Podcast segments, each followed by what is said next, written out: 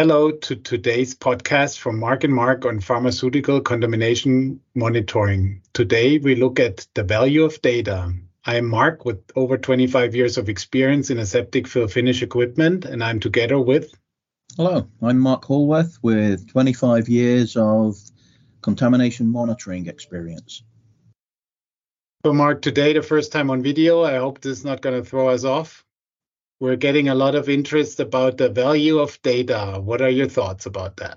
We too have been seeing a lot of value, uh, a lot of interest in that, Mark. It's um, data sort of falls into two categories. One of them, if you were thinking about taking an absolute measurement, is the quality of the sample, i.e., how accurate is that piece of data. So when we're thinking about particle counting or microbial sampling or whatever it might be, is it accurate the data? In in so much as you know does it meet a standard? Does it follow the iso standards for microbial sampling or particle counting calibration? So are we removing as many potential errors to give us the best quality of sample that we can get. And that's perfect for certification. But when it comes to monitoring, data becomes part of a family, and it, it's more about what that data means relative to the problem that you're trying to solve. Yeah, I remember a story there. Uh, I read that on LinkedIn. Um, it was about airplanes coming back from World War II, and they analyzed the bullet holes on those airplanes, and uh, they found a lot of uh, bullet holes in the wings and in the uh, uh, maybe in the middle of the airplane. And then they decided that they needed armor more on the on those places because um, uh, this is where the airplanes were shot the most but then another person came in and looked at the data in a different way and i like to see that as being you and you always look at the things in a different way. Um, and this guy said no you are missing an important thing because we're only looking at the planes which came back. We're not looking at the planes which didn't come back. And so it turns out that if a plane is shot in the engine or in the cockpit then they don't come back and they didn't see that data and so they were missing an important point and this is uh, how you look at environmental monitoring data, especially monitoring data. Um, do you have examples of that? Like, why is it so important to know the data? It is. So, so again, you start to look at one, what you've just described there as a perfect risk assessment, which is why we do environmental monitoring risk assessments, because you can have contamination in a clean room providing it doesn't impact the, the more critical components of what you're trying to protect by having it in a clean room.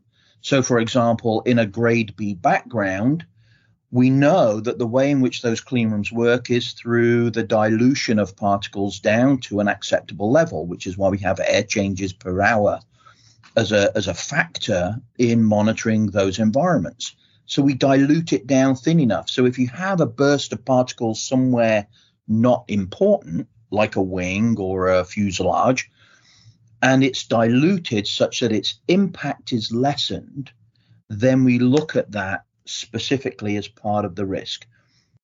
But what we also need to identify is where does the data become important? So the data closest to the risk, those the bullet holes closest to the engine or the cockpit. Now, what are we going to do to protect ourselves from it? And what you might see now isn't necessarily the size of the bullet hole that matters, but the number of bullet holes that become more important.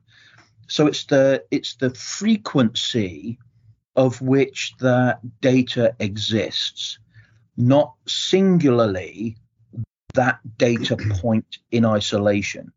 So it's it's not an isolated event that starts to cause a loss of control or a loss of control of the environment relative to risk.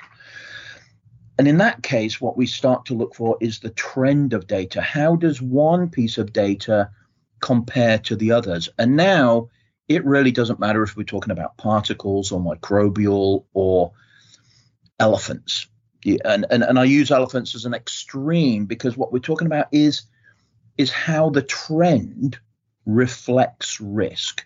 And that's ultimately what we're trying to do now is if I have an increasing trend, then my risk is becoming higher. I, am exposed to a greater elevated uh, sort of scenario that may give me a contaminated product.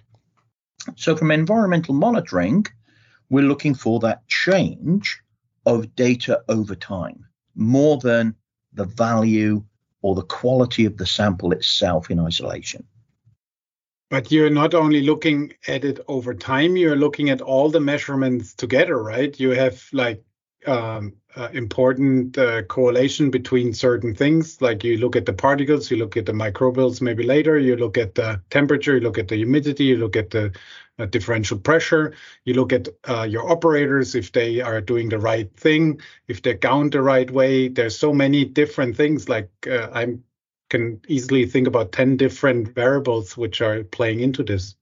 And that's it. So, I mean, Annex 1 in the latest revision of it states that no single piece of data will guarantee asepsis, so asepsis. So n- there's nothing that will guarantee that you're manufacturing in a, a, sterile environment. No single piece. It's all of those pieces together. So if you have high 0.5 micron particles, for instance, and you see that 5 0.5 micron particle trend, does that mean you're losing control? Well, if it's in conjunction with a loss of differential pressure or an elevation of temperature or an elevation of humidity or other variables that take place, them together start to give you that multivariate analysis where you can bring um, you know the, the those elements of data together. And that's what the contamination control strategy for a system should give you. It's don't look at any independent, isolated event. What does the holistic shift of that environment tell you about your process? And also, it's not just that's at a single location. Within a fill line, you might have three or four or five sample points distributed along the length of that sample point. Do you see that contamination shift and move from one location to another? Indicating that that source of contamination is shifting along the line or is being distributed throughout. So you have a point source where you get the maximum counts and then a lesser decay of those values at subsequent sample points further away. So to look at a single piece of data at a single location and, and claim the sky is falling is is not really applicable. And that's that's part of trying to impart that information onto people, uh, systems, uh, uh, quality assurance. Those that are reading that data don't look at it in isolation, look at it as part of a, a total record. And the way in which a lot of our systems work right now is I have the microbial data on one piece of paper and my particle count data on another piece of data, and nobody's putting those two pieces of data together. And, and that's really what your contamination control strategy is trying to bring to the fore, which is, you know, that um, looking at multivariate within environmental monitoring, but adding to that your process tool. What was your process doing at the time? What was your filling machine doing? You know yourself, Mark, a filling machine can do many different things based upon the inputs that it has. Yeah. So basically, at the end, the only security we have is when we do a media fill, where we see for sure if something goes wrong. But uh, of course, when we do production, we don't do a media fill, so it's impossible. And this is why we have all those other control measures in place which uh, show us then then everything is still the same as it was during the media fill. Is that correct? It is, yeah. So the APS or media fill, as we as we move towards parametric release and and you know ATMP type products where you don't have the opportunity or the duration to sample for quality at the end, we're now talking about quality by design. So it's that understanding the risks relative to finished product quality, and that's your facilities as well as the environment in which it's being manufactured in, and the processing of the product as it moves through your your, your manufacturing systems. If they shift from normal, then you start to anticipate a change of risk. Now, that change of risk may well be within your upper and lower confidence thresholds, in which case that's fine. Keep going. But if you're starting to see your your risks trend to the adverse, and I say risks, you know, they're multiple. It's this it's this multiple analysis that gives you confidence that your finished product is quality by design, not quality through measurement. And that really is the you know the ultimate key of I don't know facility 4.0, where we're not we you know we we take good aseptic practices as standard, and now we just we're able to ring fence them with upper and lower confidence levels. So on ATMPs, the medicine is basically already in the patient when um, uh, when you have your environmental monitoring results from uh, microbials, for example, but then you know for sure what was happening during the time when you were filling, and you can maybe improve on the into the future. Um, would you think it makes sense to have uh, continuous active viable monitoring in a situation like that?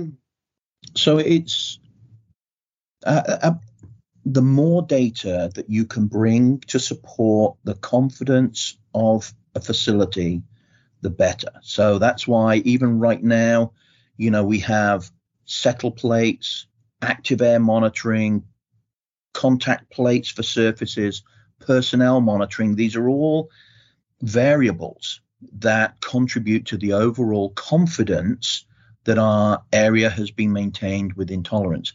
And we can add particle counting at 0.5, particle counting at 5. You can add additional channels and you can add RMM to that suite of data. So, autofluorescence of particles within those environments is another useful additional tool. In isolation, any one of those would not guarantee good aseptic practice or good aseptic environment. But collectively, you get the more inputs, you know, our, our, tagline is without measurement, there is no control. So the more inputs into determining what that measurement is, the value of the data, not the record, the value of the data becomes enhanced. So the more inputs you have, the better decision relative to risk you can make. Yeah that's important because a lot of times we forget that uh, one single measurement cannot measure everything. Like even active viable monitoring can only pick up what five percent of the uh, microbes inside a clean room. Yeah, we had a, a customer, uh, you know, a big profile customer as well once that would, if they saw a single five micron particle, would stop the line and clear it out and throw product away. And that may well have been a single five micron particle that you don't even look for in finished product quality analysis.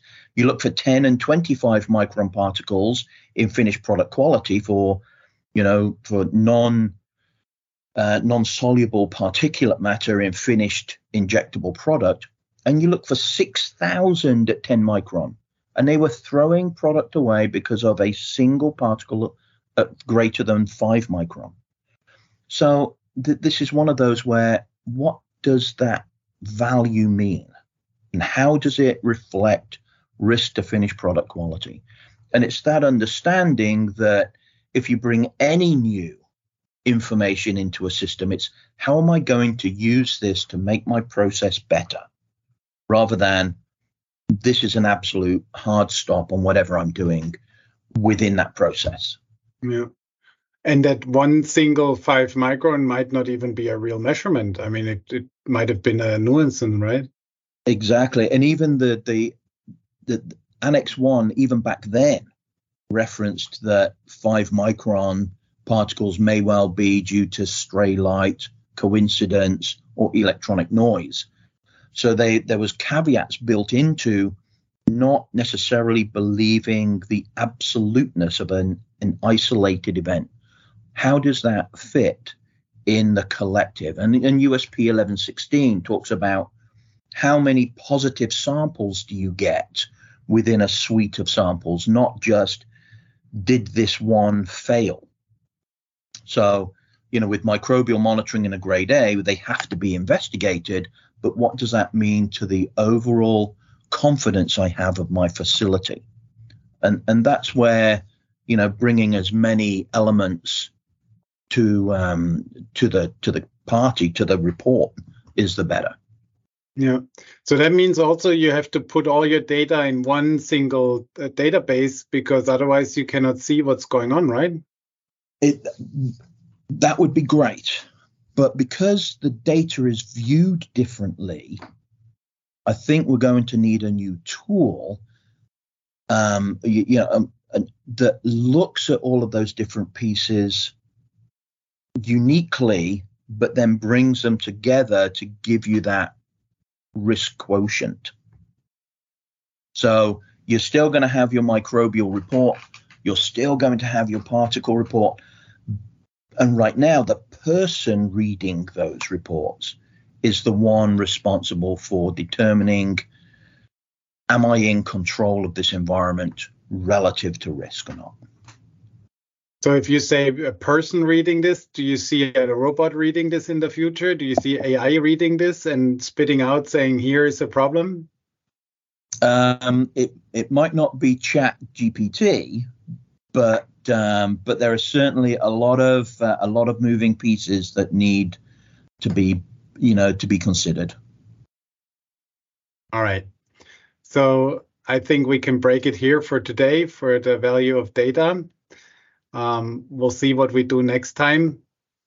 Yeah, there's Until a lot then, more to talk about with uh, with data itself, Mark, and uh, and I think this is a good uh, a good introduction into you know looking at the specificity of data versus the universality of data and and how they and, and how they relate to each other. We'll pick up with the next time. Great. For everyone listening, if you have any questions, please contact your local salesperson or info at pmeasuring.com. As well as on our website, we have a, a knowledge center, which is pmeasuring.com. Uh, and then you get all your answers there. If you need anything else, let us know. Thank you and goodbye. Goodbye.